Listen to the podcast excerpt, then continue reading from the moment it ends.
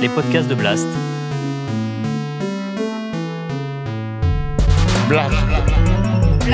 Blast. Euh, La vie de Jean-Jean. Blast. La vie de Jean-Jean. La vie de Jean-Jean.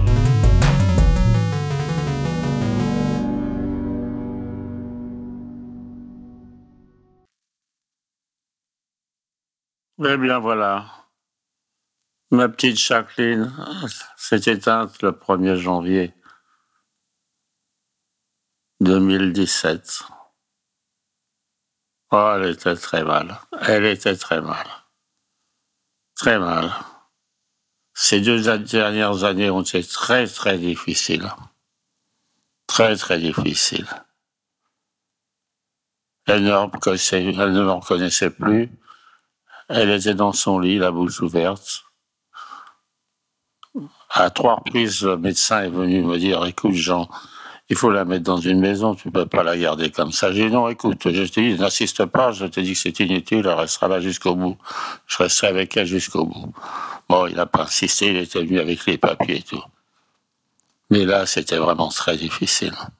C'était très difficile. Les huit, dix derniers jours, d'habitude, je la faisais manger. Pendant les deux ans à qui sont passés, je la faisais manger. Je mettais un, plus d'une demi-heure le matin pour la faire manger à la petite cuillère.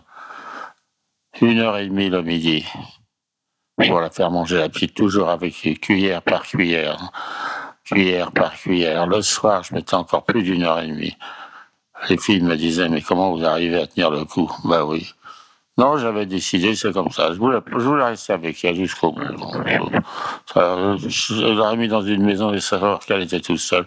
J'ai bien vu à l'hôpital, quand elle est restée trois semaines, les filles sont sympas, mais elles pouvaient pas rester une heure et demie à la faire manger le matin.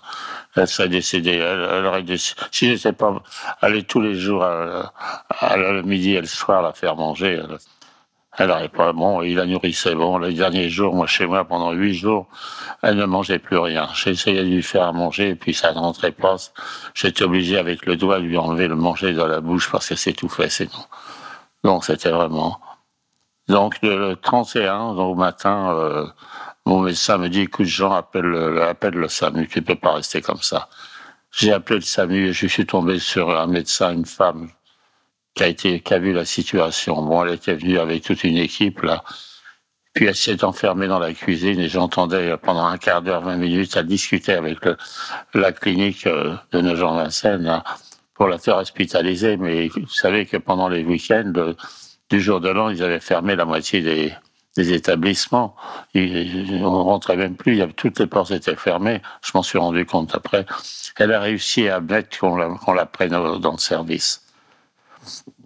Donc on l'a porté le 31, vers 2 midi, midi je l'ai emmené le 31 à l'hôpital.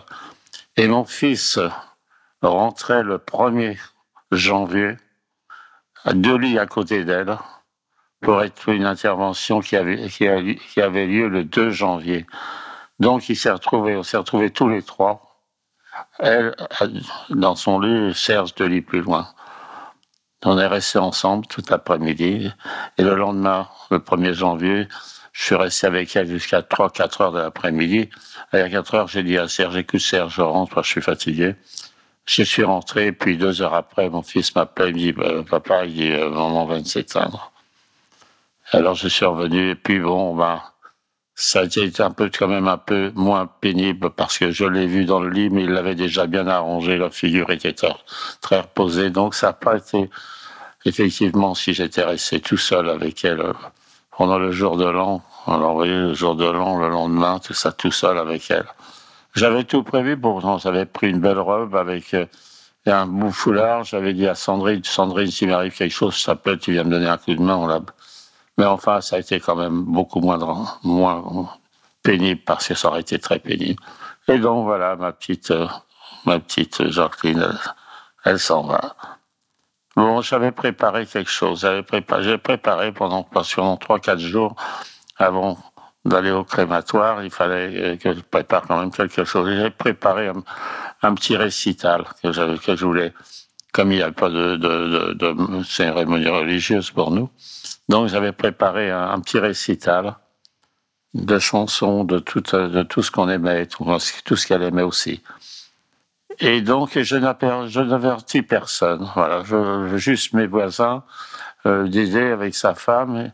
Puis un voisin à côté qui a vu les ambulances. Et c'est tout. J'ai rien dit à personne.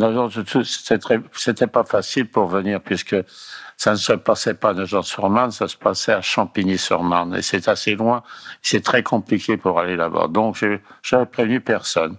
Même personne d'Air France, personne. Mais il s'est arrivé que il y a deux personnes qui m'ont téléphoné entre-temps, pendant qu'elle était, elle était en attente pour aller à la crémation.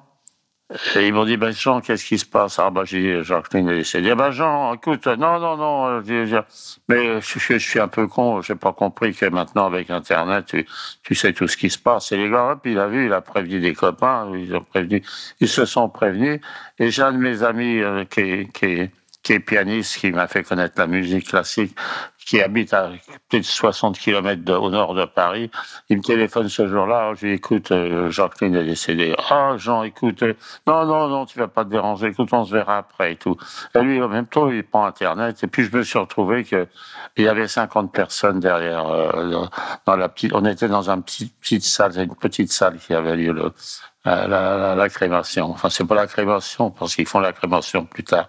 Enfin, les, alors, ils étaient tous là, il y a une cinquantaine. Les, trois quarts ne se connaissaient pas entre eux, d'ailleurs. Hein.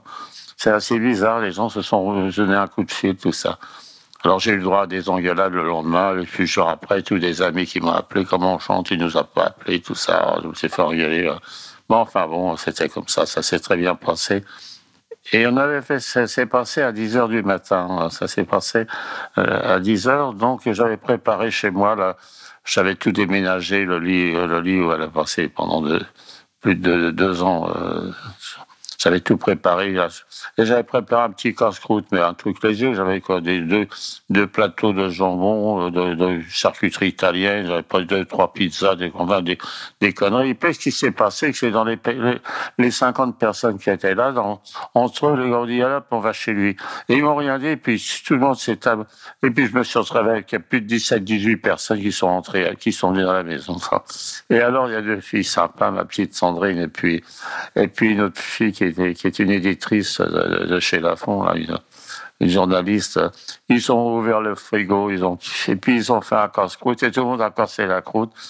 Et on a fait ça d'une façon très sympa. Moi, j'ai mis des, des, des films ou des, des, cassettes où Jacqueline est marrante comme tout en train de manger les langoustes, etc. Et on a fait ça. On a fait un bel adieu. On a remis un peu de joie. On a fait comme à la Martinique. À la Martinique, bon, ils vont à la messe et puis à la sortie de la messe, et ben bon, ben hop, on chante et puis on fait une... Et ben on a fait ça un peu. On a fait un adieu. C'était un adieu.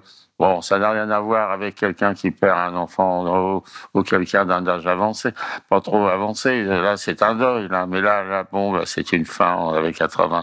Jacqueline avait 91 ans. Hein, euh, voilà. Voilà, elle rentrait dans sa 91e année. Bon, c'était, c'était un adieu, voilà. Bon, ça a été moins triste, quand même. Bon, euh, voilà. Et voilà, c'était bon. Je trouve que ça, on a fait une belle fin pour elle, voilà. Voilà, bon, euh, pendant quand même, euh, moi je suis obligé de me retaper un petit peu. Là, ça fait là, j'écris un mois après le, le, deuil, vous voyez.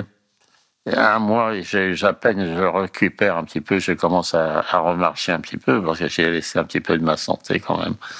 Mais enfin, petit à petit, je, je, refais un peu. Voilà, donc, voilà mes enfants, ma petite Jacqueline, bon ben voilà, elle a été très sympa quand même. Je garderai quand même un bon souvenir de. J'ai eu la chance d'avoir cette fille, femme avec moi. Et je m'en suis même pas rendu compte des fois que j'avais une fille formidable avec moi. On est con des fois. Oh là là, ouais, enfin, euh, non, voilà. Bonjour madame, c'est monsieur Burgadi, vous savez, le vieux con là. Mais regardez, j'ai rien fait depuis, depuis que Jacqueline est décédée. Je n'ai plus enregistré. J'ai perdu un petit peu l'Afrique, là. J'ai plus envie de. Je suis fatigué. je pas, j'ai besoin de. Faut que je m'arrête un peu. Hein. Fatigué. Là, j'ai repris un petit peu la, La culture physique, là. Aujourd'hui, j'étais tapé des balles de golf. Bah, j'ai tapé, j'ai cherché les balles. Je revenu, il faut que je me remets, il faut que je me remets, il faut que je refais. Là, il va faire beau, je vais faire la piscine. Je ne oh, je vais pas faire de cure, de trucs comme ça, c'est du bidon. Je vais faire moi-même la cure, je vais la faire moi-même la cure. Je vais me démerder tout seul, ça ira très bien. Alors, Burgani, tu avances. Là, je voudrais bien savoir si je peux aller plus loin ou si, ou si le truc, il est complet. Voilà. Bon, si j'arrête, par exemple. Si vous avez aimé ce podcast, n'oubliez pas de nous mettre des étoiles ou de le partager autour de vous ou sur vos réseaux sociaux.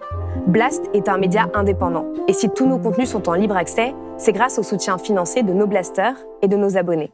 Pour nous soutenir, faire un don unique ou mensuel, rendez-vous sur blast-info.fr. Partagez. Voilà. Et likez. Likez.